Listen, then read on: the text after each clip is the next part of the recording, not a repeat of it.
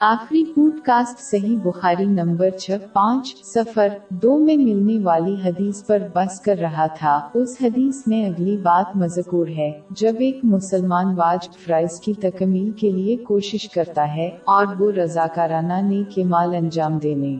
میں کوشاں ہے اللہ ان کے پانچ حواس کو برکت عطا کرتا ہے تاکہ وہ ان کی اطاعت میں ان کا استعمال کریں۔ یہ نیک بندہ بہت کم ہی گنا کرتا ہے۔ ہدایت میں یہ اضافہ باب انتیس آئی تینہتر میں اشارہ کیا گیا ہے۔ اور جن لوگوں نے ہمارے لیے کوشش کی ہم ان کو ضرور اپنے رستے دکھا دیں گے۔ یہ مسلمان عقیدے کی فضیلت کی سطح پر پہنچ گئے ہیں، جس کی بحث صحیح مسلم میں ملنے والی ایک حدیث نمبر ننانوے میں ہوئی ہے۔ یہ اس وقت ہوتا ہے جب کوئی مسلمان عمل کرتے ہیں، گویا وہ اللہ کا مشاہدہ کرتے ہیں، جو اس مقام تک پہنچتا ہے، وہ اپنے دماغ اور جسم کو گناہوں سے بچائے گا۔ یہ وہ ہے جو صرف اللہ کی رضا کے لیے بولتا ہے۔ وہ صرف اللہ کی رضا کے لیے خاموش ہیں۔ وہ صرف اللہ کی رضا کے لیے کام کرتے ہیں۔ یہ توحید اور اللہ کی وحدانیت کو سمجھنے کا ایک پہلو ہے۔ زیربس مرکزی حدیث میں اگلی بات کا ذکر کیا گیا۔ یہ ہے کہ یہ مسلمان کی درخواست پوری ہوج جائے گی اور انہیں اللہ کی پناہ اور حفاظت نصیب ہوگی۔ یہ ان لوگوں کے لیے ایک واضح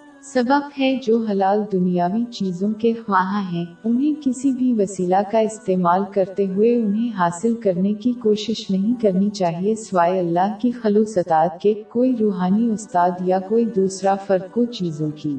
فراہمی نہیں کر سکے گا جب تک کہ وہ شخص اللہ کی اطاعت میں جد و جہد نہ کرے، اور اگر ان چیزوں کو حاصل کرنا مقصود ہے، نتیجہ افس کرنا۔ اس حدیث سے یہ واضح ہوتا ہے کہ اللہ کی قربت صرف اس کی اطاعت کے ساتھ ہی حاصل کی جاتی ہے۔ اللہ کے احکامات کو پورا کرتے ہوئے اللہ کی حرمتوں سے پرہیز کرنا اور صبر کے ساتھ مقدر کا سامنا کرنا پڑا۔ یہ حضور اکرم صلی اللہ علیہ وآلہ وسلم کا ہی راستہ ہے اور دونوں جہانوں میں کامیابی کا واحد راستہ ہے۔